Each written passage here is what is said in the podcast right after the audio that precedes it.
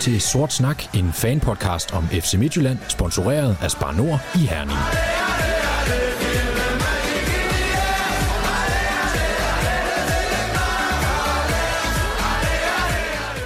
Velkommen til denne særudgave af Sort Snak. I dette afsnit kan du høre et længere interview med direktør i FC Midtjylland, Claus Steinlein, der fortæller om det netop overståede transfervindue, samarbejdet med portugisiske CDMF'er og FC Midtjyllands strategi og forsyningskæde i et fodboldmarked, hvor spillere bliver handlet yngre og yngre, og potentiale er god. Og så afslører Claus Steinlein også, at FC Midtjylland var parat til at betale historisk mange penge for en forstærkning denne vinter. Mit navn er Thomas Skov Jacobsen. God fornøjelse. Hey, Claudia! Hey, klar, gutter!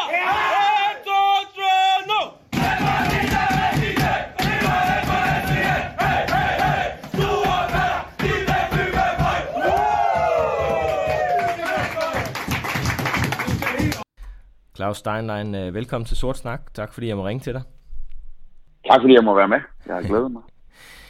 Vi, vi kommer til at bevæge, bevæge os igennem mange emner, lige fra det aktuelle overståede transfervindue til samarbejde med Brentford og Mafra, vores måske udfordrede strategi og et rødglødende transfermarked for øh, fodboldspillere. De fleste emner øh, tager udgangspunkt i input fra Sort Snaks lyttere, og der kommer også et par konkrete lytterspørgsmål ind imellem. Men øh, vi starter lige i det små. Jeg kunne godt tænke mig at høre, hvordan det går i, i Portugal. Er I tilfreds med det, I ser på træningsbanen og i, i kampene dernede? Ej, som jeg altid siger til bestyrelsen, preseason for alle klubber, stort set, det er jo nogle fantastiske tidspunkter. Der er dejlig ro på, der er fokus på at udvikle sig, og, og når vi er i Portugal, jamen, så er vejret godt, og træningen er fantastisk, og, og spillerne øh, stort trives. Så, så det går faktisk rigtig godt, men øh, det er jo på torsdag, at det for alvor begynder, og der får man sådan de helt rigtige svar. Men øh, temperaturen lige nu er, er positiv, både i vejret og i spillertruppen. Kan I, øh, hvordan er humøret? Kan I mærke, at der, der er lidt mere pres på i forhold til Superliga-resultaterne end, end sidste år på samme tid? Ej, det mærker man faktisk slet ikke. Fordi i hverdagen, der fokuserer trænerteam og spillerne, og ja, os alle sammen på at, at blive bedre og få noget glæde, få noget gejst øh, ud på træningsbanen. Og når solen skinner og, og græsset er grønt, som det er hernede, jamen, så, så tænker man faktisk ikke på, at der er pres på. Så tænker man bare på, hvordan øh, spillerne tænker på, hvordan de kommer i start 11, øh, og træneren tænker på, hvordan de får sat holdet rigtigt. Og der er heldigvis mange, der bliver så til, både de unge, de nye og, og, og nogle af de rutinerede, der, der, der tager sig sammen og, og udvikler sig. Så, så det, altså, det, ser, det ser spændende ud. Er der, er der ting, der foregår på en øh, ny måde øh, med, med det helt nye trænerteam i forhold til, hvad I er vant til på de her opstartstræningslejre? Ah, jeg vil sige helt ny. Øh, men, men det, der er nyt, det er for Albert kom jo ind sådan midt i det hele. Øh, og egentlig satte sig på takstokken og sagde, at øh, nu, nu gør vi sådan og sådan og sådan, og prøvede at implementere hans idéer og, og fortælle om det. Og nu begynder man at se, at det, at det kommer ud både med det nye trænerteam, men, men også Albert har, har løsnet lidt op og sagt, med, hvordan er det, hvordan får vi mest muligt ud af, af hele teamet. Øh, og, og det var, jeg synes, det var den helt rigtige måde at gøre det på. Og, og det er det, jeg egentlig lægger mest mærke til, det er, at alle, alle er spillet både på og uden for banen. Kan man mærke øh, på sådan en træner som Albert, at han finder sig bedre til rette i, i, øh, i rollen sådan lidt hen ad vejen, eller, eller hvordan er det? Altså det er jo normalt, når vi andre starter et nyt job, at vi måske lige skal lande. Ja, men jeg har sagt, det er lidt ligesom statsministeren, at hun skal også lige have 100 dage til at finde til rette. Det, der så har været udfordringen for, for Albert, jamen, det var jo, at de, jeg tror, det vi har mødt efter den sidste kamp, der havde han været her 85 dage, og vi har spillet kampe hver, hver tredje, fjerde dag, øh, både med europæisk og pokal og med, med Superligaen. Så det var jo bare en stor krig, han kom ind til. Øh, og der, der, der er han selvfølgelig faldet meget mere til rette. Og han har lært os at kende, vi har lært ham at kende, og han har fået øh, et trænerteam, som han kender bedre. Plus han er specielt Niels er ny, men, øh, men resten af teamet kender han jo rigtig godt. Så ej, det var, det var hektisk, hektisk efter, og, og nu er der kommet lidt mere både ro på, men også mere energi ind i det hele, og det glæder jeg mig egentlig til at, at se resultatet af. Lad os prøve at starte lidt med at kigge på, øh, på transfervinduet her. Det, det, det er netop overstået. Det er jo sådan det mest aktuelle. Øh, på udsiden, hvorfor, hvorfor lykkedes det ikke at sælge Soika bare og Pione sidste år? Du sagde selv ved afslutningen af efteråret, at tiden nok var kommet til, at de skulle videre. Det lykkedes ikke alligevel. Hvordan, hvordan kan det være? Ej, jeg vil sige, at øh, når man skal sælge en spiller, nu er det sådan, vi kommer flere ind på, på transfer, der skal jo altid tre til at, at få solgt en spiller. Det ene er den klub, der, skal, der skal også være en klub, der vil, der vil købe en. Så skal der være en klub, der vil sælge, og så skal der være en spiller, der har lyst til at tage derhen. Og jeg vil sige, det sidste, øh, faktisk helt transfervinduet igennem, der var der forskellige tilbud, men specielt det sidste døgn, jamen der var der et helt konkret tilbud øh, på Kappa, men hvor Kappe heller vil lejes ud og, og tage chancen, end han vil sælges. Øh, og, og, der havde vi ønsket, at han havde taget mod det salg, fordi vi synes, det var et rigtig godt tilbud for FC Midtjylland. Vi synes faktisk også, det var en god mulighed for Kappe. Men Kappe kunne godt se ideen i at, at blive lejet ud til den klub, øh, han kom til, og, og ville heller det. Og så diskuterede vi det lidt frem og tilbage, og så blev vi enige om, at men, hvis Kappe ville det, øh, så var det fint nok. Men målet var, at han skulle sælges til sommer, enten til, til klubben eller et andet sted hen. Okay. Så, så, så det var sådan Kappe og, og, og Pione var der både udlejningsmuligheder, der har været salgsmuligheder, men ikke noget, som Pione synes var det helt rigtige for ham. Øh, og der er vi jo selvfølgelig øh, forpligtet til den kontrakt, vi har lavet. Så, så det er jo ikke altid kun når jeg sidder i sort snak og snakker om, hvad, hvad jeg godt kunne tænke mig, hvad Midtjylland godt kunne tænke sig, så er det ikke altid, det passer. Og, og, og nogle gange, så er der også noget, som vi godt kunne tænke os før vinduet, det forandrer sig hen i løbet af vinduet, fordi det er på hvad salg og, og ting, der sker. Så, så lige nu har vi den trup, hvor, hvor Kappa er ude af truppen, lejet ud, øh, hvor vi får gode penge på det, og Pione, han, han er her og, og skal tage kampen op med alle de andre dygtige offensive spillere. Var, var det, har det været i spil her i vinter, at øh, tale med Pione om at løse ham fra den kontrakt, som vi øh, selvfølgelig er forpligtet til at honorere indtil videre? Nej, det har det ikke. Altså, Pione er jo penge, at det er en dygtig, dygtig spiller. Uh, vi, vi har også fået tilbud, uh, også fordi markedet er åbent lige nu. Der har der også været tilbud her efter, at transfervinduet er lukket. Uh, så, så altså, Pione er, han er jo en sindssygt dygtig spiller, som vi bare ikke lige har været dygtige nok i samarbejde og få løst. Uh, jeg tror alle, der sådan kan se Pione, når han lige viser sine toppunkter, jamen så er de jo rigtig, rigtig gode på internationalt topniveau. Men øh, dem skal han vise lidt flere, og lige nu vurderer trænerne, at, at der er andre, der er bedre til det, end han er. Og, og, og det er jo egentlig det, jeg sagde før vinduet lukkede. Jeg synes ikke, Fione skal have en plads i FC Midtjylland, når han sidder på bænken. Øh, han er en spiller, der købt hjem for at være start 11 spiller. Og lige nu vurderer trænerne, at der er andre, der, der er dygtigere end ham. øh, og, og, og det, det er ærgerligt både for Pione og for os. Men, men sådan er det her, og der har Pione valgt at blive her og tage kampen op, og det har jeg kæmpe respekt for. Der er ingen tvivl om, at han er en dygtig spiller, og, og øh, hvis han bare øh, præsterer øh, sådan nogenlunde jævnt, så er han jo helt klart også i spil til truppen. Men nu har han ikke været med i tre træningskampe, øh, og han var heller ikke øh, øh ret meget med i slutningen af efteråret. Så på den måde, altså han repræsenterer en værdi øh, på papiret, men, men det er jo ikke meget værdi, han repræsenterer på banen lige pt. Så, så, så jeg mener, det, det, det må vel have været en overvejelse, om, om man kunne lave en aftale med ham også for, for hans skyld men jeg siger, det, det, altså, vi kan jo ikke... Hver gang at der en spiller, der ikke lige præsterer, eller ikke lige øh, gør det, som vi forventer, altså accepterer at blive solgt. Hvis vi så ophæver kontrakterne, så bliver det rigtig svært at drive FC Midtjylland. Øh, fordi Pione har jo en værdi. Øh, jeg tror faktisk, at vi kan få et par millioner euro fra ham. Så hvis øh, man går din vej og siger, nu, nu, nu løser vi ham bare nu. Nu siger vi, at han kan få nogle løn med og gå ud. Jamen, så mister vi jo et, den øh, værdi, han har i truppen, øh, med at han selvfølgelig stadigvæk er i spil, og jeg forventer stadigvæk, at han kan, kan tilføre truppen noget. Men man mister jo også retten til at sælge ham på halvanden, to, tre millioner euro. Øh, og det er jo mange penge, som vi ikke bare kan smide ud af vinduet. Så, så det, det der med at løse kontrakterne, det er som regel ikke løsningen. Så det er bedre at lave en, en som vi gør med Kappe, hvor vi leger ham ud. Og jeg synes samlet set, når man kigger ned over det, øh, hvem vi har lejet ud og hvem vi har solgt historisk set, så generelt set er vi gode til at finde nogle løsninger, hvor, hvor vi får spillerne ud. Altså Mahoney, som jeg sidder og kigger på lige her øh, på min computer. Jamen ham fik vi jo lejet ud og tjener penge på hver eneste måned, når han er lejet ud. Øh, okay. Og forhåbentlig kommer han i gang over. Øh, så, så, så samlet set, så skal vi være gode til at, at få dem ud, som ikke lige tilfører truppen det, vi havde håbet, de skulle, da de kom ind. Og der er nogen, der skal tilføre truppen bredt, og nogen skal tilføre dem top. Øh, og der er jo en af dem, der ikke lige når det, som vi havde håbet lige pt. Synes du i, i vinduet her, at vi har været gode nok til at, at skære truppen til, så vi har den rette balance mellem, øh, hvad skal man sige, performance-spillere og potentiale spillere? Vi har stadigvæk nogle spillere i truppen, som, som hverken er det ene eller det andet, øh, men som er svære at slippe af med uden, uden tab, fordi du er ansat på en dyr kontrakt. Ja, når jeg kigger ned over truppen, så synes jeg reelt set kun, det er Pione lige pt. Jeg ved ikke, hvem du tænker på, men specielt en Pione uh, pt., som ikke lige lever op til det, vi havde håbet. Uh, resten øh, har egentlig den position, og jeg synes, den trup, vi har, en af målene med truppen, det var, at vi skulle få mere energi ind i truppen, øh, nogle unge spillere, og vi skulle få øh, spillerudtrykket, øh, vores øh, måden, vi gerne vil spille på, ind i truppen.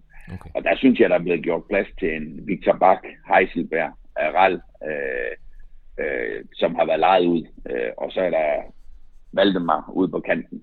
Jeg synes, vi har en god, øh, god balance mellem, at der er plads til de unge nu. Øh, der er en god balance med, at de kommer ind med energi. Og så udtryksspillerne, der har vi forsøgt at hente tre nye spillere, som alle sammen skulle komme med det udtryk, som FC Midtjylland gør.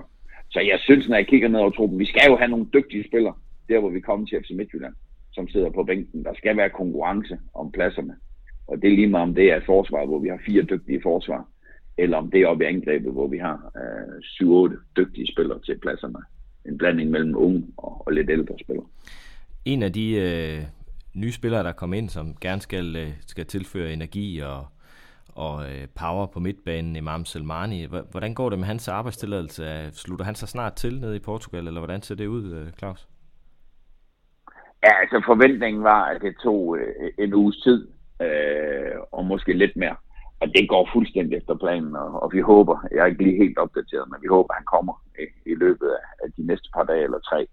Øh, og så må vi se, han er jo er i kampform, han har jo spillet helt indtil det sidste. Okay. Og så må vi se, hvor hurtigt han lige kommer ind i truppen. Men øh, altså det, vi vidste godt, at, at der, det var en tidshorisont på 7-10 dage, fra vi skrev til vi fik ham ind, og det håber vi stadigvæk, at det kan lade sig gøre. Øh, men øh, ja, det må vi se. Man er aldrig sikker på, når det er alle mulige regler og alle mulige opholdstilladelser, men jeg vil sige, at alle vores folk og alle på den danske side gør alt, hvad de kan. Og, så jeg tror nok, det skal lykkes. Okay, så han er måske knap nok i spil til Elfsborg-kampen, men, men stadig i spil til, til næste uges øh, kamp mod Sporting. Ja, det forventer jeg. Nu, øh, Evanders salg, det var, det var ventet og varslet fra klubbens side hen over flere vinduer, øh, øh, har man ligesom øh, bragt ham øh, i spil til den store markedsplads. Til gengæld så var Anders Dreyer en overraskelse for mange fans, at han skulle afsted. Hvordan kan du prøve at sætte, sætte os øh, lidt ind i, i forløbet omkring ham? Altså, var, var I forberedt på, at Drejer øh, skulle afsted her til vinter? Ja, altså Drejer var, er den eneste, der har haft en klausul, hvor han kunne blive købt ud øh, i kontrakten. Og hvorfor valgte vi det dengang, at, at vi stod der? Jamen det var et, den situation, der var med, med Rusland og krigen.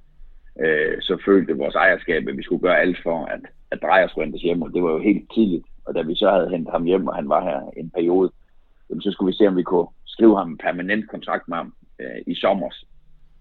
Og der var han jo i den situation, at han kunne stort set transferfri gå rundt til mange steder i Europa. Men han vil også godt blive her, fordi han synes, han har faldet sig godt til ret. Han vil godt lige finde sig selv lidt mere, øh, inden han skulle ud i Europa igen. Og så blev løsningen, af, at han fik, øh, fik løn selvfølgelig, men at han så også ville have en klausul for at komme fri. For ellers ville han øh, hellere tage noget andet. Øh, og der sidder vi jo, han sad med fire og fire konger, fire damer og en og vi spillede trumfri øh, i kortspil, hvis folk ved, hvad det er. I dag spiller man jo mere computer end kortspil. Ja, jeg er med på øh, der må vi sådan lidt, ja, der må vi sådan lidt acceptere og så sige, jamen, det var den case, der var. Det var den situation, vi kunne sætte os ind i. Øh, og en af hovedargumenterne øh, for Drejer, det var jo, at han gerne ville spille Midtjylland for at komme til VM. Det lykkedes vi desværre ikke med i fællesskab, men uh, han har sikkert været tæt på. Han har siddet på det yderste mandat og alt udover, tror jeg, fordi han er en dygtig spiller. Og nu fik han så muligheden for at tage andre læg. Så vi har jo hele planlægningen sagt, jamen Drejer, han var en joker. Uh, Drejer er rigtig god ude på vores højre kant, ligesom Isaksen. Så, så det er jo ikke sådan, så at, at vi ikke er godt besat ud, og Drejer har også nogle gange brugt midterpladsen uh, på nieren for at få plads både til ham og Gustav. Så, så det var noget, vi vidste, det var noget, vi følte, vi var garderet ind for, øh, og vi har hele tiden gået efter, at, ja, at vi skulle finde en angriber. Øh, så så det, det er egentlig bare de, de vilkår, der var. Økonomisk har det været rigtig godt, øh, fordi Men... vi har tjent nogle penge på ham, og sportsligt, der har han hjulpet os videre i Europakoppen og, eller europæisk fodbold. Øh, så, så jeg, vil have gøre, jeg vil gøre det samme 100-100 gange, selvom uh, scenariet var det her. Fordi så... jeg synes, at det har været en god case, både økonomisk og sportsligt for FC Midtjylland. Så for at blive i, i kort uh, terminologien, så redde I noget af den indsats, der var ude på bordet i forhold til at få ham hjem fra, fra uh, Robin Kazan, som skyldte jer penge. Uh, men, men, men havde I forventet, at han ville gå allerede nu? Altså, Ej, han har altså, selvfølgelig en klausul, og så, så det er en risiko, men var det forventet? Nå, men altså, da vi startede, så var tanken, at han skulle se, om han kunne spille sig til VM, og så skulle han sælges enten nu her eller til sommer. Og der håbede jeg da, og jeg vil også sige, at jeg gjorde alt, hvad jeg kunne, og alle i klubben gjorde alt, hvad de kunne for at dreje, og synes det var fedt at være her, og lige skulle tage et halvt år mere. Men, men sådan var situationen ikke, og, og, og det, det, har jeg, altså, det var det, der var aftalen, da, da Drejer kom hjem, og, og det var derfor, vi har puttet en klausul i. Jamen, det var så, han kunne bestemme, hvor jeg tidligere i udsendelsen sagde, at der skal tre til at bestemme, om man skal blive, blive solgt øh, eller købe en. Jamen, så her skulle der kun to til, og, og det var en køber, og så spilleren, fordi vi havde ikke rigtig noget at sige. Mm. Og, og det var sådan en situation, var. Og det, det, det er, ja, det, det er sådan, det er, og det har jeg har respekt for det, Drejer har valgt, og jeg har været glad for al den tid, vi har haft Drejer på vores bane. Da, jeg ved ikke om, øh, altså, da, da Capellas kom til, og Bo Henriksen øh, øh, røg ud, der var der mange spillere, der var ude og rose den, den nye træner, og det, det hæftede vi os alle sammen ved, at, øh, at øh, hvad skal man sige, ved at fremhæve det nye, så, så siger man jo også noget om det gamle. Da Drejer skiftede, der, der, der var han ude og rose den, den, den afgåede træner i Bo Henriksen, og sagde, at han var grund til, at han kom tilbage, og han var glad for Bo Henriksen osv. Øh, lagde du noget i det? Skal man tolke noget i det i forhold til, om han har været, altså om, om Capellas også har haft indflydelse på, at, at Drejer måske ikke øh, tog et halvt år mere i FC Midtjylland? Nej, det tror jeg ikke. Altså, jeg, jeg lagde ikke så meget mær- øh, øh mær- Jeg læste det godt, men tænkte ikke så meget over det. Jeg ved, at jeg er tæt på spillertruppen. Svend er tæt på spillertruppen, og de er rigtig, rigtig glade for Capella. Altså, der er kommet øh, sindssygt mange gode ting ud af at hente en spiller fra øverste hylde ude i Europa, som har været vant til Barcelona. Så altså, altså jeg tror bare, at, at Drejer synes, at Bo var en suveræn træner, og det, det vil han godt sige, og det, det har jeg. Altså, sådan er det, der er nogen, man har 100% kemi med, så der er nogen, man måske kun har 90%. Men øh, jeg ved nu ikke så mærke af det. Ja, det vigtige for mig er, at dem, vi har nu, de er sindssygt glade for, for den træner, vi har. Og der er flere, der både forlænger og skriver kontrakter, øh, på grund af, at vi har kapeller. Så, så sådan er det altid. Lad os lige tage et spørgsmål fra en, en, en lytter her. Det kommer sådan øh, lidt ud af det blå, for nu har vi jo, jo vi har solgt, øh, hvad hedder han, Osman Diomande, men det var jo ikke øh, igennem øh, Churchill Olisag som sådan. Men Michael Barton Fischer spørger, øh, når vi sælger talenter fra Nigeria videre, som er kommet til Midtjylland gennem øh, øh, Churchill og, og Ebedei, går der så penge direkte fra salget til, øh, til Churchill, altså et cut direkte til ham? Ja, altså, det, som udgangspunkt er det jo sådan halvhemmeligt, hvordan man bygger aftaler op, men øh, Churchill har jo været en del af familien siden 2003, hvor Ørgo og mig var med og se hans akademi første gang. Et meget, meget velfungerende akademi. Og der lavede vi en aftale om, at, at vi havde første ret på hans spillere. Det er jo hans klub dernede. Øh, tæt, tæt samarbejde. Og en del af det var så, at han fik noget af videresalget, når vi løbes. Øh, og, og det er stadigvæk den aftale. Men jeg vil sige, det er også det, der gør, at vi kan holde gang i det med. Det er også det, der gør, at vi udvikler. Øh, for eksempel har vi lige fået en kunstgræsbane dernede. At det, og det er nogle af de penge, som vi solgte øh, Frank og Paul for, som, som øh, Churchill har investeret i akademiet. Og der er vi faktisk øh, ved at få bygget et rigtig, rigtig godt akademi op. Og, og noget af det, vi investerede, det var også i fodboldbanen, men vi har også investeret i en, en Jonas Dahl i FC Midtjylland, sådan så vi får sat endnu mere strøm til hele Nigeria-projektet. Det har jo en af de steder, der har været en stor succes. Så, så det er rigtigt, han får nogle penge, men dem investerer han i, at, at fremtiden bliver endnu bedre for FC Midtjylland. Så det er sådan en win-win. Okay. Lad os, lad os lige prøve at gå til, til indsiden. Øh, der var længe tale om Georgios Giacomakis, fra Celtic, som i stedet endte med at tage til USA. Øh, Kan du prøve sådan lige kort at sige, hvad, hvad var det, vi ikke kunne blive enige med ham om?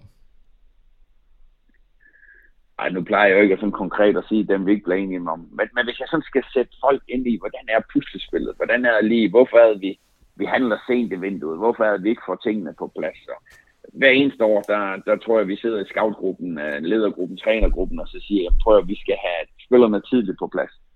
Men nogle gange, så har spilleren flere klubber, han kigger på. Nogle gange har klubberne flere spillere, de kigger på. Og så er det det der dominobrikker, der ligger ud over det hele. Øh, de skal lige falde på den rigtige måde. Vi havde for eksempel en angriber, som man har en sådan liste, hvor man nogle angriber, man gerne vil købe, og man har en liste, hvor man gerne vil lege spillere. Øh, hvis nu at køben ikke går på plads, så skal man være klar på at lege spillere. Øh, og, og nogle gange så kommer der en skade i den der dominoeffekt, der gør, at det udløser alle domino-brikkerne. Det var for eksempel, da Charlotte han blev solgt. Det var jo en skade i, øh, i England, der gjorde, at lige pludselig skulle de bruge en angriber. De gik efter Charlotte. Vi fik en pris, der var noget højere, end vi havde forventet, for at sige det mildt. Så skulle vi have skaffet en angriber, og så, og så løber dominobrikkerne lynhurtigt. Mm. I år var vi sådan lidt uheldige med nogle af dominobrikkerne, fordi vi var faktisk enige med, med op til flere angriber. Men den ene angriber, han uh, kunne ikke få lov at rejse fra klubben. Fordi at uh, to led ned i den der dominoeffekt for den klub, de skulle købe af, som så skulle købe af en tredje klub, jamen der fik de en skade, og det gjorde, at de ikke ville sælge deres angriber. Så det, der kom en skade i en klub, som ingen i Danmark overhovedet har tænkt over, at det var en vigtig skade for FC Midtjylland, mm. gjorde, at vi lige pludselig ikke kunne købe den angriber, som vi var enige i. Fordi den klub, vi skulle købe af, de ville have en ind, før de solgte. Okay. Men det ville klubben før os. Så det er sådan nogle dominobrikker, der skal falde øh, i den rigtige rækkefølge. Og det var jo det, der gjorde, at vi for eksempel fik en Kristoffer Olsen ind den sidste dag i vinduet. Der havde vi spurgt i to måneder, om vi kunne lege ham, købe ham, øh, gøre noget. Og så lige pludselig, så fik vi lov til i den sidste døgn, at Anderlecht sagde, okay, vi har den trup, vi skal have. Øh, vi har fået en spiller ind. Nu må Kristoffer Olsen godt gå. Og så var vi heldige, at vi blev ved med at ringe, øh, fordi der var mange klubber, der var overrasket over, at vi kunne hente så dygtig en spiller som Kristoffer. Ja. Fordi der også var andre klubber, der var interesseret. Så, så det er, de bedste handler ligger i slutningen af vinduet, men det er også der, de største mareridt ligger, hvis man ikke lige pludselig får det på plads. Og derfor skal man være klar både med køb, men også med at lege spiller. Og det, og det er jo det, vi har forsøgt i, i det her vindue, og, og hele tiden. Ægypten blev også først på plads, altså han var på plads 10 gange, øh, imam. Han var på plads 10 gange i løbet af transfervinduet, men af forskellige årsager, så blev det ved med at blive udsat. De skulle også have en spiller ind. Og, og, og det gør så, at vi her den sidste, sidste dag af vinduet fik, fik ham lukket. Øh, og der havde vi også nogle udlejninger af midtbanespillere, hvis det ikke var gået med, med indkøb. Det er fordi, jeg, jeg læste i, i tipsbladet i dag, der fortæller du, at, at jeg læser det som om, at det ikke er økonomien alene, der er afgørende for, at, at Georgios Giacomakos, det kunne være en, en anden en også, som, som, som, hvor det, hvad skal man sige, det er mere spilleren, man ikke kan blive enige om. Det er ikke, hvor økonomien, der er afgørende, men, men om vi kan tilbyde det, de synes er spændende som sportsligt produkt. Øh, det, det er det, du er citeret for i hvert fald, sådan ordret i uh, tipsbladet. Hvad, hvad, kan du prøve, kan du prøve at forklare, hvad, hvad er det spillerne, nogle spillere af og til vælger fra i forhold til den, det sportslige produkt, den sportslige pakke, hvis det ikke kun er lønnen? Hvad hedder noget? I 2012 til 14, jeg, øh, jeg blev jo blev ordførende direktør i 12, øh, sammen med Søren Sø og Johnny Rune, så havde vi sådan hovedansvar for FC Midtjylland. Og der måtte vi ud og lege en, uh, forskellige spillere. Vi hentede, uh, Øh, hvad hedder han nu, angriberen for OB i, øh, i de tidlige dage. Øh, der var Jeppe Kurt, det var for dårligt, jeg kunne Jeppe Kurt, som jo stod og tog fremragende mål ud i Viborg. Det var sådan en udlejning, og jeg tænkte mange gange på det fra 12 til 14, da vi ingen penge havde måtte lege og forhandle med andre danske klubber, og nogle gange måtte vi kigge lidt længere ned i systemet. Så tænkte jeg mange gange, ej, hvor må det være fedt at være FCK og have de penge. Men jeg har også fundet ud af, at når man kommer op og har flere penge og skal købe større spillere, jamen så den sø, du fisker i, det er altså dygtigere spillere og dygtigere klubber, øh, man skal have fat i. Og der er mange af de spillere, vi synes, der kan forstærke FC Midtjylland. Jamen, de har også lyst til at spille Premier League. De har lyst til at komme ud til, til, til større adresser, øh, større liga. Så det er hele tiden balancen mellem at finde nogle spillere, som vil til større liga, men måske ikke lige kan lykkes med det. De vil drømme måske om Premier League. Og så kan det være, at vi kan komme ind og sige, at vi har et sportsligt attraktivt tilbud med europæisk fodbold. Vi spiller mere mesterskabet. Og, og det der er nogen, der, der synes, der er spændende, det er, hvis man spiller mere om mesterskaber, hvis man spiller europæisk fodbold fast, øh, stedet for at komme ud til en midterklub i Premier League. Øh, men så er der pengene. Og øh, hvor mange penge er en Premier League? Jamen, de kan tilføre beløb, som vi slet ikke kan være med til. Øh, ingen klubber, andre klubber i Europa, andet end de aller, aller største klubber. Øh, så det er hele tiden det økonomiske og det sportslige, og der slår vi selvfølgelig på vores øh, rekord med, hvordan at vi ser Superliga, hvordan vi ser europæisk fodbold, hvor vi hele tiden har ligget toppen igennem en lang periode. Og, og, og, og, og det er det, vi skal tilbyde, og så skal vi jo tilbyde flere penge, end vi vant til. Og jeg vil sige, at det her vindue, der tilbød vi faktisk en klub det største beløb, der nogensinde er blevet tilbudt for FC Midtjylland. Vi, vi bød over 50 millioner for en spiller, for at se, om vi kunne lukke spilleren. Det var en spiller, vi var enige med, men klubben var ikke villig til at sælge for, for et beløb på 50 millioner, øh, eller mere end 50 millioner. Så, så det lykkes vi ikke med. Men det er mere for at sige, at vi, vi, vi prøver alt, hvad vi kan, for at finde nogen, der skal forstærke FC Midtjylland. Men det er ikke altid, at det går op i en højere enhed. Kan du løfte sløret for, hvilken uh, spiller det var, eller, eller, eller hvilken position det måske var til? Ja, det var en angriberposition, men jeg, jeg kan ikke løfte sløret hverken for spiller eller klub, da, at det, altså, da det ikke lykkedes, og, og, og spilleren selvfølgelig er rigtig glad for at være, hvor han er. Øh, Så, så, men, men det er mere for at sige, at, at vi gør, hvad vi kan i FC Midtjylland øh, for at forstærke holdet. Vi er også klar til at bruge de penge, der skal bruges. Men, men det skal gå op i en høj enhed, og, og det er ikke altid, det gør. Jeg vil sige, det er ikke blevet lettere med det høje kvalitetsniveau, vi har i FC Midtjyllands spillertrup. Når vi skal være stærke, så skal vi både være heldige og dygtige og finde en spiller, der lige nok har lyst til at, at spille mere om mesterskaber og europæisk fodbold. Men, men har vi en, en strategisk øh, udfordring i FC Midtjylland, og måske i Danmark generelt, men, men, men måske endda mere i FC Midtjylland end i FCK for eksempel, ved at selvom vi i princippet har, har penge nok til at, at, at købe og, og blive enige med både spillere og klub, så, så kan det være svært at, at få dem til at vælge os? Ej, jeg siger, altså, det har altid været svært, og det er det stadigvæk, men altså, vi henter, i sidste vinter henter vi en Kristoffer Olsen, som jo er svensk landsholdsspiller, som har spillet på de store adresser, men vi skal være dygtige til at finde en spiller. Han røg lidt ud i kulden i andre lægter. Det er sådan nogle spiller, vi skal finde. En anden streger, som da vi hentede ham hjem for udlejning, jamen, han var jo en profil, da Superligaen øh, blev solgt ud, og så kommer han tilbage. Altså, så vi skal være gode til at finde dem, der er en lille smule nede, som ikke lige uh, rammer den i røven der, hvor de er, og så skal vi hente dem. Og, og det, det er lod, vi har, men det, det skal man huske, det har alle klubber øh, i verden, minus de 10 største. Uh, og, og, og for eksempel FCK, uh, jeg tror da det har stået så meget, at man ved jo ikke, om det passer alt, hvad der står, men en Delaney har FCK helt sikkert haft på blokken hele vejen igennem. Men Delaney har haft FCK ikke, jeg vil ikke sige som andet valg, men han vil se, at det er nu, jeg skal hjem, eller skal jeg vente en lille smule tid med at komme hjem. I sort snak vil jeg godt kalde det andet valg, eller måske endda tredje valg at komme til FCK. Ja, ja, og, og, og, men det kommer til at lyde så negativt. Men jeg tror, alle, der får muligheden for at komme ud på de, til de store klubber og tjene gode penge, jamen der er Danmark jo et andet sted i systemet. Øh, men jeg er da sikker på, at det store arbejde, som PC og dem har lavet med Delaney, og det han er elsket FCK, det gør, at Delaney kommer til Superligaen på et eller andet tidspunkt. Og, og det kan jo være, at det om et halvt år, hvis han ikke lige får succes, hvor han er kommet nu. Det kan også være om, om to år, når han har succes og har lyst til at komme hjem med familien. Og det er jo det, man hele tiden skal få til at gå op i en høj enhed. Hvornår var det passet? Øh, hvornår passer det med Eksvashenko? Hvornår passer det med Dalsgaard? Og hvornår passer det med Kristoffer Olsen? Nogle klassespillere, som vi hentede hjem, Øh, og, og, og det er jo det, vi skal finde ud af i fællesskab. Og der skal man have mange, mange snør ud i vandet for at få det til at lykkes. Det har været mantra de sidste par år i FC Midtjylland, at, at vi skulle give op sportsligt og blive 5-10% bedre i hver transfervindue. Det er sådan et, et øh, det er noget, der er blevet meldt ud fra klubben sådan, øh, øh, om, om, omkring hver transfervindue, at det var det, der var målet. Øh, vi har en lytter, øh, Rudi Hirs Emkær, der spørger, er det ikke et paradoks at vil forbedre hold 10% i hver transfervindue, når vi typisk sælger for 100 millioner og køber for 30? Fortryder I på en eller anden måde udmeldingen om, at FC Midtjylland skal blive, blive bedre i hver transfervindue, når det er umuligt at erstatte vores bedste spillere en til en med køb udefra? Der skal man se et hold, som, øh, altså, at der er en 15, 16, 18 spillere, som spiller. Så, så, så der er nogen, der udvikler sig og kan overtage den plads, som vi har købt en anden for. For eksempel en Gustav Isaksen, havde man sagt. Altså, han bliver jo lidt bedre hvert år. Og han kan vel godt overtage Drejers plads øh, en til en. Altså, de mål, Drejer lavede, de assist, Drejer lavede, den erfaring, at Drejer havde, hvor han jo har været sådan et par år foran Isaksen. Det, det, han, han, Isaksen skal steppe en lille smule op, så får vi nogle af de unge spillere, øh, som, som kommer på holdet.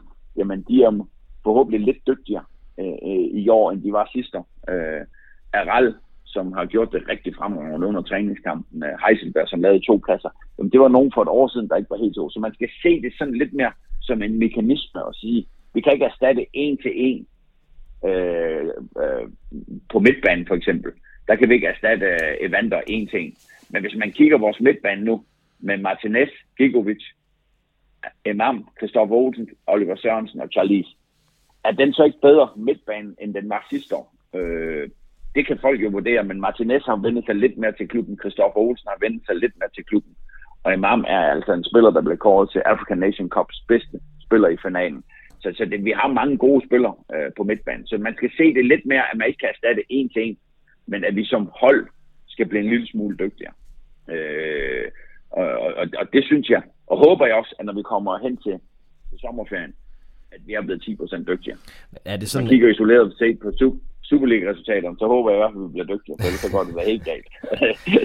er, det, er det sådan lidt en, en misforståelse blandt, øh, blandt os øh, fans, når vi sådan gerne vil sammenligne en til en øh, øh, allerede 1. februar eller 1. september, altså lige efter transfervinduet? Det er måske ikke nødvendigvis der, vi skal være 10% stærkere, end, end vi var dagen før, for inden, hvis du forstår, hvad jeg mener. Ja, jamen, altså, jeg har det sådan, alle jer fans, det er jer, vi lever og vi elsker det, og, og vi elsker, og, at når I er glade for det, vi går og laver, og vi accepterer, at når I synes, at det er rigtig er godt, og, og som jeg har sagt en del steder, jeg forventer ikke, at fans og folk, der går op i FC Midtjylland, øh, som heldigvis er rigtig mange efterhånden, at de synes, at vores hold ser bedre ud nu, end da vi havde uh, Evander og Drejer, fordi Evander og Drejer er jo to af Superligans aller, allerbedste spillere. Men lad os se, om Martinez, Christoffer Olsen, Imam og Gigovic ikke kan udvikle sig til det, uh, så vi om et år siger, nu har vi Superligans bedste igen. Fordi det, det, det er jo det, at vi har forsøgt, og jeg synes, vi lykkes godt med FC Midtjylland over de sidste mange, mange år. Men det er, at vi hele tiden har nogle profiler i Superligaen. Øh, og når nogen forsvinder, så kommer der nogle andre til.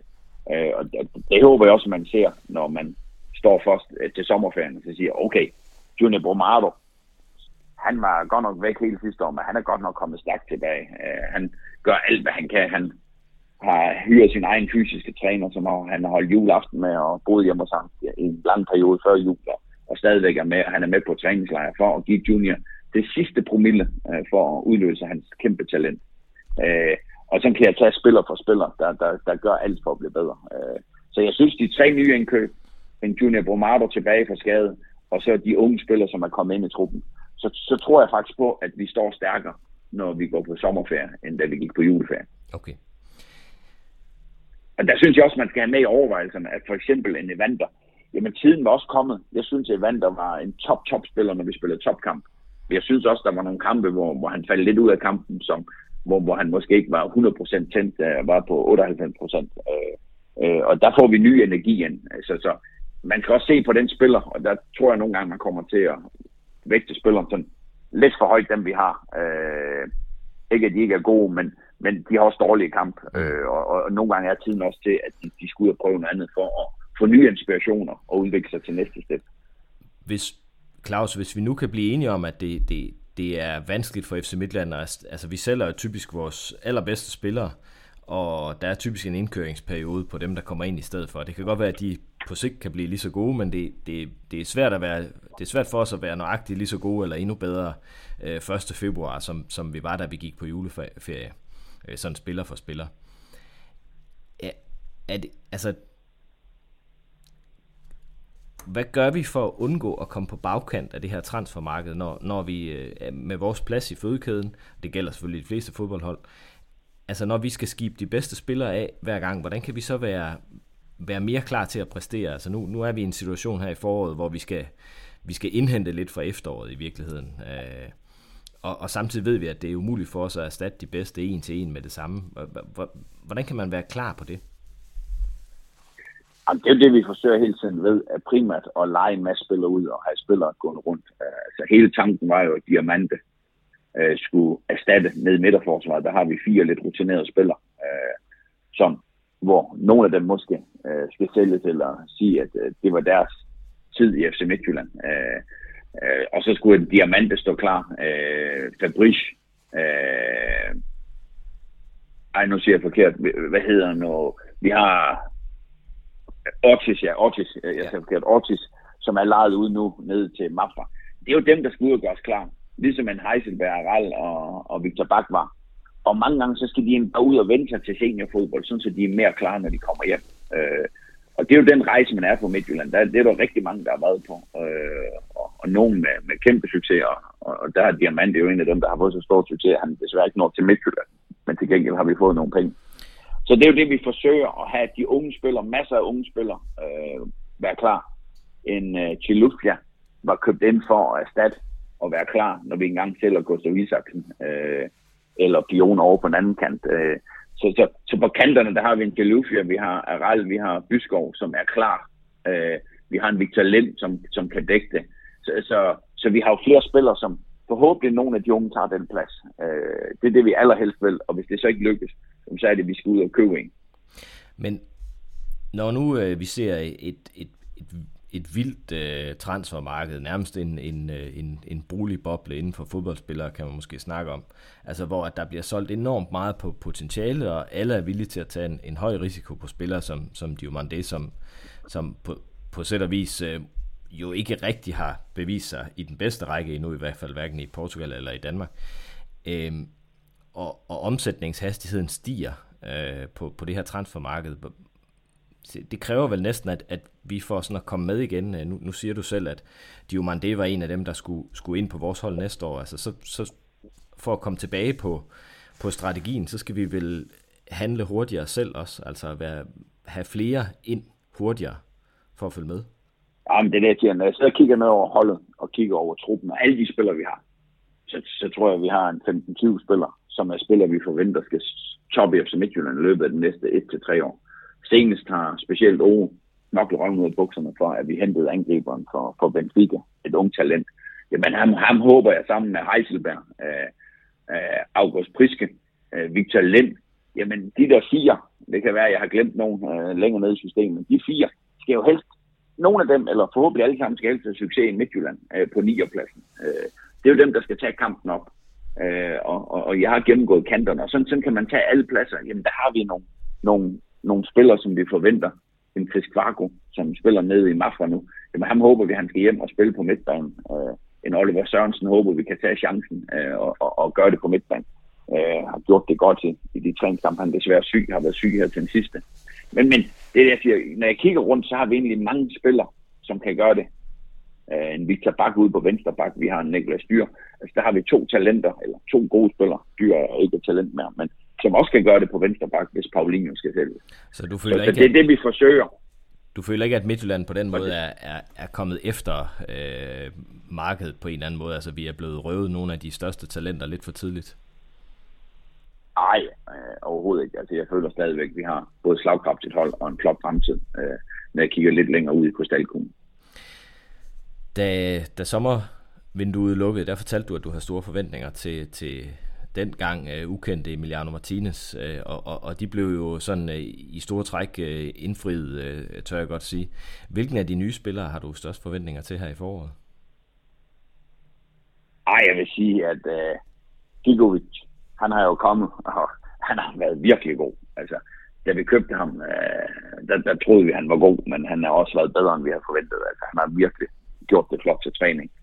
Øh, Imam øh, er jo en spiller, som, øh, altså, som hvis han, jo hurtigt han kan vende sig til europæisk fodbold, så får vi en spiller, som er på, på en meget, meget høj hylde. Øh, og, og der er selvfølgelig kulturen øh, som udfordring, og det, det er derfor, at vi kan hente ham. Øh, det er den der kulturforskel, og det plejer vi at være dygtige til. Vi har trænet mange år med nigerianerne, vi har trænet mange år med, med brasilianerne, så, så det har vi en forventning om, at vi nok skal lykkes med. Øh, og, og så Astrid, han var rigtig god, da han spillede i Sverige.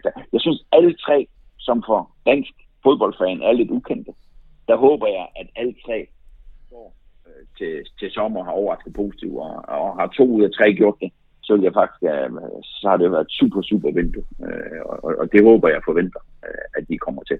Okay.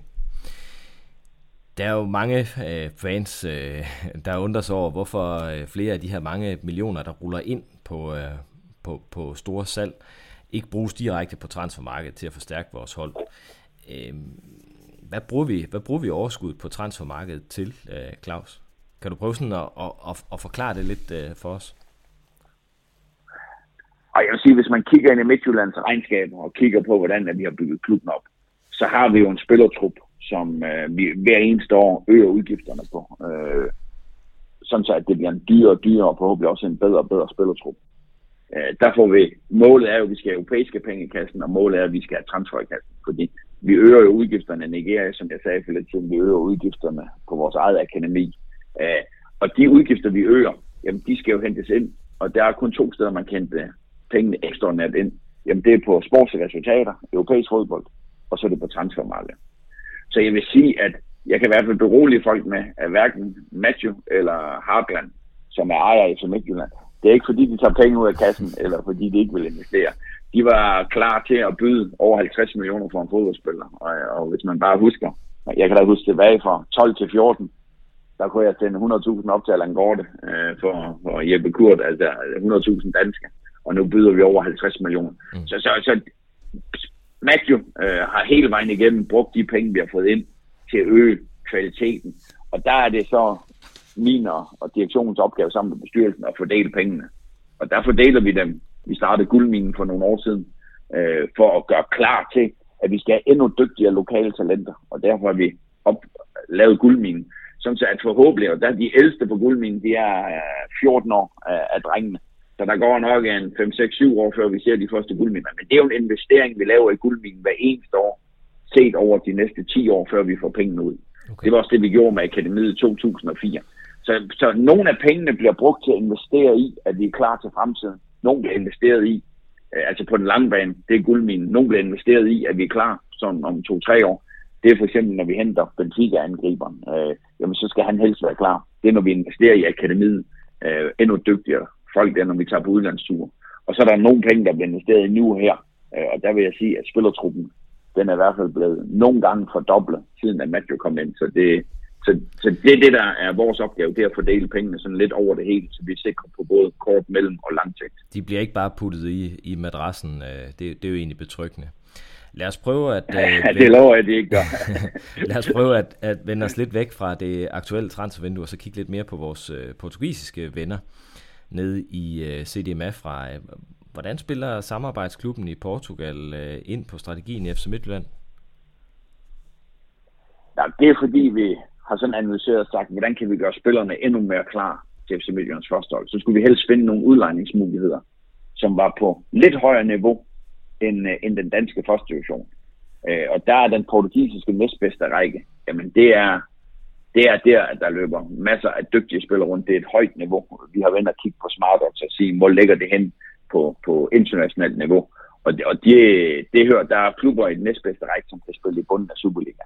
Så, så det er et godt sted at få spillere ud, øh, og, og det er jo der, hvor Benfica har sit andet hold. Og, og dem, der kan huske, at vi blev skilt ad mod Benfica, af en spiller, som man ikke kendte så meget til på lige det tidspunkt, så har han løbet rundt i den næstbedste række året før, øh, og, og gjort sig klar.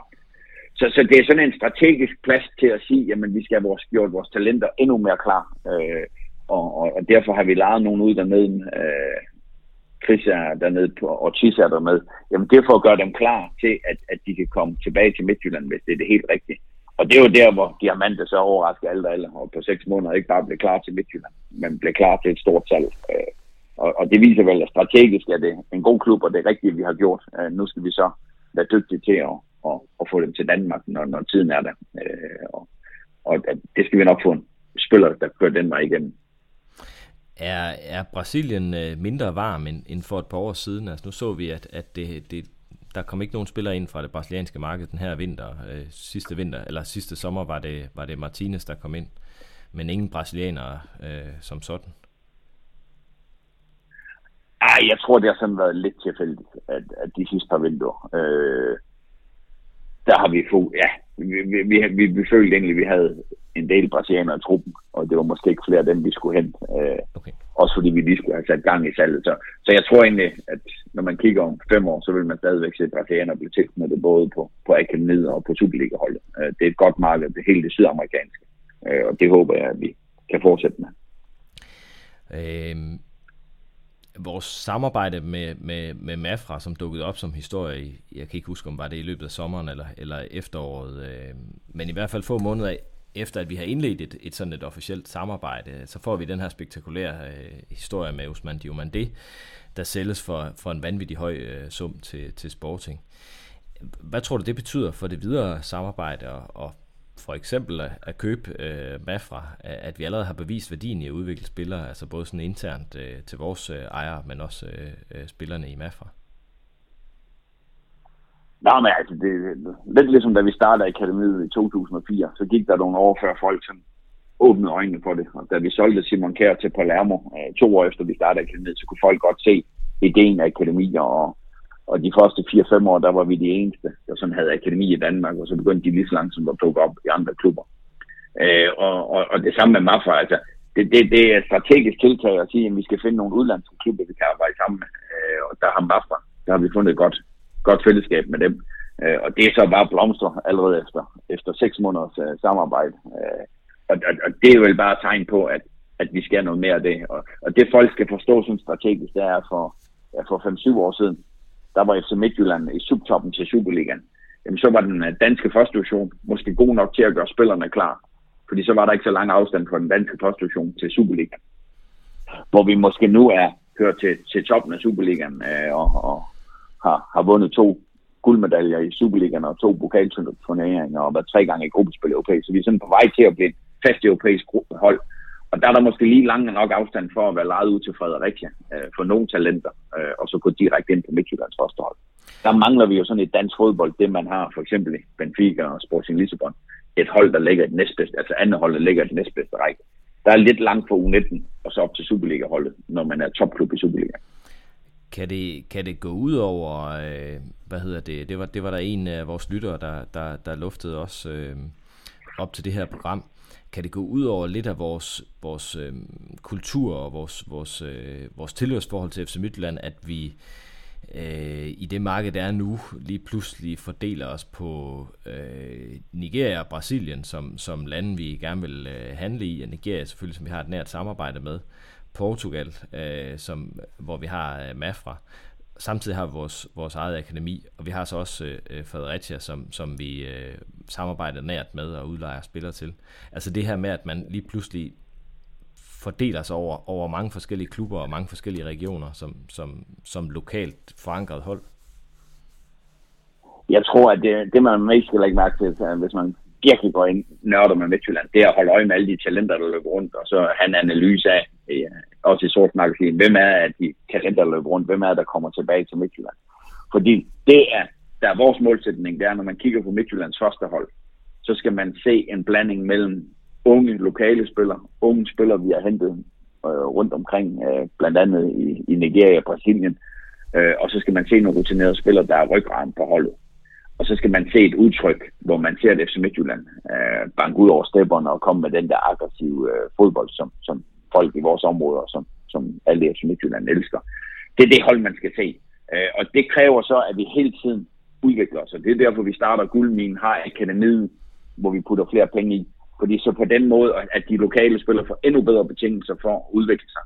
Øh, og skal de så på førstehold, jamen, så skal de enten lejes ud til Norge, hvor vi har haft masser af succes, eller eller nu er øh, Victor Lind er i Sverige og hos Glenn, som jo kender FC Midtjylland. Vi får flere og flere træner rundt omkring i Europa, som, som kender Midtjylland øh, og som holder øje med vores spillere. Så, så jeg, jeg, jeg synes mere, at vi skal se det som om, at vi hele tiden optimerer hver eneste knap, sådan så at talentudviklingen, som er Midtjyllands DNA, ja, den skal vi gøre endnu bedre. Øh, og de skal være endnu dygtigere, dem der kommer op. Øh, og der kræver det lidt flere knapper at få det til at lykkes, og, og der skal man se Mafra, øh, øh, Fredericia, og de andre klubber, vi samarbejder med, som et knap til at lykkes med det. Okay. Ove Pedersen, han har haft fin succes med, med Diomandea og, og, og var øh, øh, vist nok øh, øh, sådan den, den primære årsag til, at han blev hentet hjem fra, øh, var det Elfenbenskysten, eller hvor var det, det var henne, øh, vi fandt ham. Øh, og han ser også ud til at spille en, en rolle i forhold til den nye øh, Francolinho, øh, ham øh, øh, den unge øh, guineaner, eller Guinea-Bissau han vist fra, øh, som, som, vi har, som vi henter fra sommer, som vi har, har, øh, har skrevet øh, med øh, her i, i vinter fra Benficas andet hold. Er vi begyndt at bruge Ove Pedersen øh, øh, mere aktivt, eller, eller er det tilfældighed, at det sådan lige øh, dukker op øh, nu? Ej, jeg siger, det er mand, der var en Christian Kær. Det var hans netværk, der fandt ham, og Ove nede i Tyrgod, der var med til at vælge ham. Tyrgod-lejren, som vi kalder det, der havde vi jo nogle afrikanere med. Øh, det var Ove og Christian, der har fået den idé, at oven på øh, coronakrisen, jamen, så var der nogle afrikanske talenter, der ikke var kommet ud af Afrika. Øh, og der havde Ove og Christian ideen om at, at lave en camp. Og det har jo det har, det har været en meget, meget godt betalt camp. Jeg vil sige, at både diamantet, den pris vi gav, og det vi gav for at bo med Tyrkod, det har været godt ud. Og så skal man mere se det som, at Ove altid har været en vigtig del af Midtjylland. Og, og efter Rasmus er stoppet, jamen så har vi så Christian Kær, OP, René Andersen, Svend Gravensen og Christian Bak, jamen det er jo, det er jo dem, der, der sørger for, at, at vi får købt og solgt fodboldspillere. Det er dem, der leder efter spillere. Der har de forskellige roller. Og, og Ove er jo den udadvendte, ham derude omkring og se kampe rundt i, i hele Europa, øh, faktisk hele verden. Øh, og der har Ove så været god til at, at få scoutet og fundet nogle spillere øh, i, tidligt i processen, og så kan vi udvikle dem og sælge dem. Så, så det er egentlig mere et billede på, at, at det Rasmus han var god til, jamen det er fordelt på lidt flere folk, øh, og, og, og de tager lidt større ansvar hver især. I, I forhold til Rasmus Ankersen, det kommer vi nemlig til nu, øh, øh, fordi øh, nu, nu øh, har vi talt lidt om Mafra, og vi har jo selv et, et lignende samarbejde med Brentford, hvor det måske er Brentford, der, der har os som samarbejdsklub, hvis man kan vente den på den måde. Øh, Jeppe Pedersen spørger, øh, hvordan er fremtidsperspektivet i forhold til samarbejdet med Brentford og FC Midtjylland? Ja, men man kan sige, at forholdet Midtjylland-Brentford har jo egentlig hele tiden været, at det var sådan ligeværdigt. Øh, at vi startede lige øh, på nogle punkter, hvor vi får en Brentford, og på andre punkter, hvor Brentford får en. Så, så klubben, da Ben han købte Midtjylland ind, jamen så var det lige så meget for at, at have en klub med at lære noget om fodbold, og se om vi ikke kunne få glæde af hinanden. Så, og vi lånte Marcondes af, af dem, og, og de har købt Frank også, og vi har plejet nogle unge spillere ud over ud til deres B-hold og sådan noget. Det er klart med deres udvikling og deres fantastiske rejse, hvor, hvor de nu spiller med om, om europæiske pladser i Premier League, altså det må man jo tage hatten af for. Øh, jamen så, så, så er det blevet lidt mere, at de lever deres liv omkring de ting, øh, og, og, og mere endelig skal købe en spiller efter Midtjylland, hvis de synes, der er en, der er god nok. Men afstanden fra Superligaen til Premier League, så mange er der ikke, der kan tage det, det step. Så, så, så det er stadigvæk samarbejde, det er stadigvæk, vi bruger smartere, vi stadigvæk bruger deres scouting-system, øh, ligesom vi hele tiden har gjort. Men det er nok lidt svært, at, at, at de skal finde en spiller så, som de synes er helt perfekt. Det er nok nærmere os, der kan få lidt glæde af dem øh, over tid, øh, og lege nogle af deres spillere, som er overskud for det. Det kan godt være nogle sindssygt dygtige spillere. Betyder det, at, samarbejdet med Brentford er, er mindre varmt, end, end det har været, eller hvad skal man sige? Altså, øh, øh, hvis ikke man får helt det samme ud af det, er der nogle planer om at, at ændre på det ejerforhold så? Nej, altså jeg vil sige, at vi får stadigvæk en masse ud af det. Altså hele, hele det system, vi har, nu får de Premier League data. Altså nogle gange, når vi laver data til, hvor langt skal vores spillere løbe, øh, hvor højt skal de hoppe osv., så kan vi hente Premier League data, øh, høre, hvordan det er i Brentford. Så, så, og når vi skal købe spillere, så, så det er stadigvæk højaktuelt, øh, og man skal huske over de første af de otte år, du har så mange spillere heller ikke gået frem og tilbage mellem de to systemer. Det er egentlig mere know-how, der er gået frem og tilbage, og det gør vi stadigvæk. Jeg kunne godt tænke mig lige øh, her til sidst at, øh, at tale lidt om, om sådan den, den aktuelle øh, resultatmæssige øh, status i FC Midtjylland. Øh, over de sidste fem år, der, der, der fører vi den løbende stilling med, øh, med øh, 30 point til FC København. Øh, men øh, lige her nu ser det jo ikke så lovende ud, øh, Claus. Altså, vi, vi, vi kæmper hårdt for overhovedet at nå med i den sjove halvdel af, af turneringen her. De næste fem kampe i, i Superligaen bliver rigtig spændende. Hvordan, hvordan ser du på den rivalisering og, og det dynasti, som vi skulle, som vi skulle opbygge? Jamen, det er jo, det er jo en sjov, det er sjovt at være i fodbold. Fordi man kan jo kigge på kort sigt og så sige, at uh, vi er på syvende pladsen. Øh, vi mangler en 8-10 point i Superligaen i forhold til, hvad vi forventede. Uh, og det hele til lidt af helvede til ud, og man kan godt være lidt pessimistisk. Man kan også hæve sig op i helikopterne, og ganske rigtigt, som du siger, kigger man over de sidste fem år, så lægger vi næsten 30 point foran nummer to i Superligaen. Uh, vi ligger meget, meget længere foran nummer 3 og 4, når man ser på antal point i Superligaen. Vi har været i top 2 alle fem år i træk. Vi har fået, vundet fire pokaler, som jeg sagde for lidt siden. Vi har fået en ny ejer ind sidste sommer, hvor vi lavede en strategisk plan, at vi skulle udvikle vores træningsanlæg og stadion. Og der bygger vi for næsten 150 millioner ud i IKAST til vores nye træningsanlæg, som står klar til sommer. Vi bygger for næsten 100 millioner, som står klar inde på stadion. Øh, når man kommer ind her til den første kamp, så, så tror jeg, man får et chok, når man kigger over på faktisk byen, fordi der står altså en helt ny øh, sponsor lounge og webfaciliteter, øh, en helt ny bygning, som næsten har kostet os 100 millioner. Så når jeg kigger ordnet set FC Midtjylland, jamen så, så, så går alt strategiske ting den rigtige vej. Og så har vi for første gang i fem sæsoner, der har vi haft en lunken Superliga halv sæson. Øh, og, og ligger på en syvende plads og skal kæmpe om at komme i slutspillet. Og det har vi fem kampe til. Øh, og det har vi gjort alt for at gøre holdet klar til. Det har vi gjort alt for at, at blive klar til. Og vi skal i det slutspil, og vi skal i det europæiske fodbold. Øh, tre gange gruppespil de sidste tre år. Og det giver nogle europæiske point, der gør, at vi kommer ind i en positiv cirkel, som vi vil være topseedet hele vejen. Ikke i Champions League, men i Euro League og i Conference League vil vi være topseedet. Så jeg kan godt forstå, at fansene på kort sigt tænker, at det helt er noget lort. Men det er ikke mere end uh, tre måneder siden, eller fem måneder siden, at det vil komme op på, at vi spillede den bedste kamp i Midtjyllands historie, da vi slår Lazio på MSO Arena 5 og vi gik videre i en europæisk gruppe, der virkelig var svær, uh, og gik videre som toer. Så vi skal tilbage i Superligaen, men jeg kan se, at alle fundament, alle stenene, de ligger egentlig til, at selvfølgelig kan vi det. Når vi kan slå Lazio 5-1, så kan vi selvfølgelig også tage til Viborg og vinde den første kamp øh, på Viborg Stadion, selvom det bliver en rigtig svær kamp. Øh, og så skal vi have et efter, eller et forår med 15 kampe, hvor vi skal jo, på grund af, at vi ligger, hvor vi gør, skal hente rigtig, rigtig mange point på at komme i europæisk fodbold. Men det tror jeg på, at vi kan, og det er det, vi stræber efter, og, og det er det, vi som klub skal have ambitioner om at, at kunne. I forhold til, øh, til, til FC København, øh, der lagde de sig for nogle år siden øh, i forbindelse med fyringen af Ståle Solbakken, og måske var de startet på det lidt før. Øh, de, de omorganiserede lidt og, og lagde deres øh, strategi øh, lidt om, så man satsede lidt mere på akademi og unge spillere, frem for at købe øh, færdige øh, spillere. Er det noget, der presser os rent strategisk, at FCK har, er begyndt at lægge så mange penge i, i noget, der, der tidligere var vores, øh, hvad skal man sige, vores gebet? Nej, altså det har jo helt tiden været en, en, en uh, rejse, som alle klubber har været på. Altså, som jeg sagde, i 2004 var vi de eneste, der startede akademier, og vi blev svinet til både af DBU's landstræner og hele fodboldsystemet over akademier og ikke passede til dansk fodbold. Og i dag har alle klubberne der at investere mere og mere. Vi var de første, der sådan så talentudvikling som en forretning i Danmark. Uh, og det, det er der flere og flere, der ser. Så, så det, at hvad de andre gør, det betyder ikke så meget for os, fordi vi er stadigvæk talentudviklere. Det er derfor, at vi har siddet og diskuteret Mafra, øh, dig og mig. Det er derfor, vi har startet guldminen.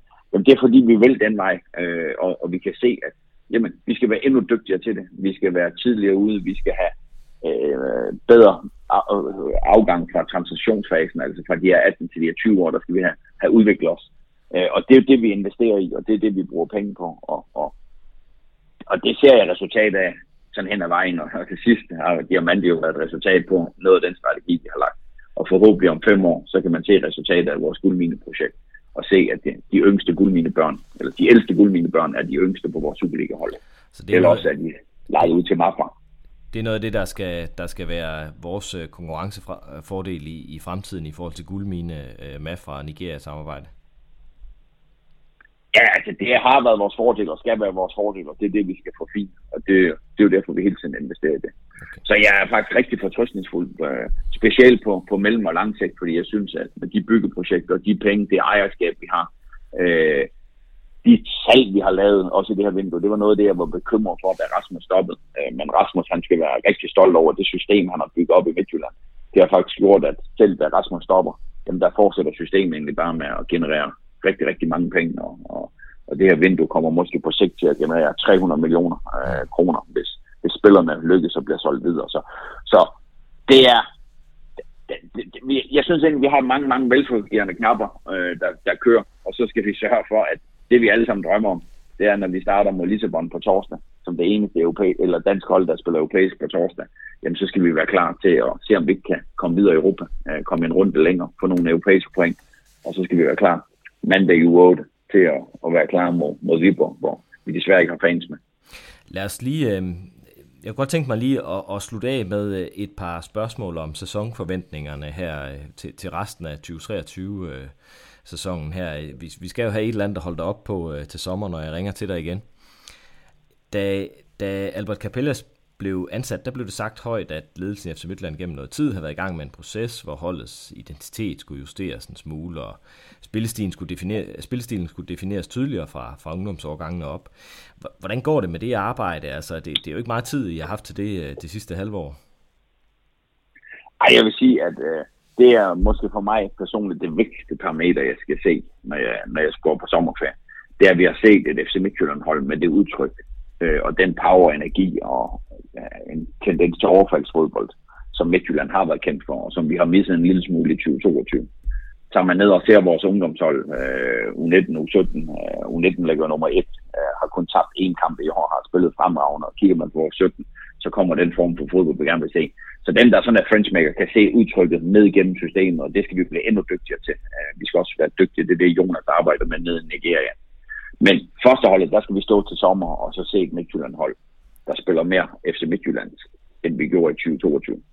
Hvad med, hvad med resultatmæssigt? Altså, hvis vi, hvis vi misser top 6, så vil vi ende med den dårligste placering i Superligaen siden øh, 2005-6. Kan, kan en træner i FC Midtjylland overleve sådan noget? Ja, nu skal man, ja, ja selvfølgelig, øh, selvfølgelig kan det. Altså, det vigtigste er, at vi ser fremgang. Øh, og man kan sige, at i teorien kan vi jo spille fem fremragende kampe nu og så ikke komme i top 6, øh, fordi at det er stolt ud, eller der er en enkelt dommerkendelse, der ikke lige går vores vej, eller noget andet. Altså, der kan være mange ting, der gør, men fordi vi har sat os i en situation, hvor vi ikke står så godt. Øh, så så der, man kan ikke bare lige måle isoleret på resultater, men vi skal kunne se en forandring af, af den måde, vi spiller fodbold på. Og så skal vi stå, når vi går til sommerferie, så skal vi spille noget godt fodbold. Øh, nu har og vi skal være dominerende mod de hold, vi møder. Øh, og det vigtigste resultatsmæssigt er jo, at vi får en europæisk plads, øh, så vi kommer ud og spille Europa igen og får muligheden for at spille os i gruppespil. Jamen, jeg håber, jeg håber, at dine forventninger bliver opfyldt, uh, Steinlein. Ja, det håber jeg også. Tak, fordi du havde tid til at, at være med her. Ja, tak fordi I går op i det, og tak for alle de fans, der bakker os op. Vi glæder os til, at forhåbentlig gør jeg mere glad i 2023, end vi gjorde 2022, hvor, hvor der var gruppespil, der var pokalturneringssejr, men uh, hvor Superligaen er ikke helt slut af, som vi håbede sig. Vi håber, vi kan starte bedre og give jer nogle gode oplevelser. Det er et kritisk publikum. Ja, det er fordi vi har forventet med gode resultater, og det håber vi kan fortsætte med, og forventer vi kan. Så tak for jeres opbakning. Everything what we do at the end is for the fans. They have to feel proud of the team. They have to feel proud with the performance, with the way that we play. They have to feel identified with the way of playing of the of the team. Football is entertainment, and we have to make that happen and of course we have to win. If you win, it's even more entertainment.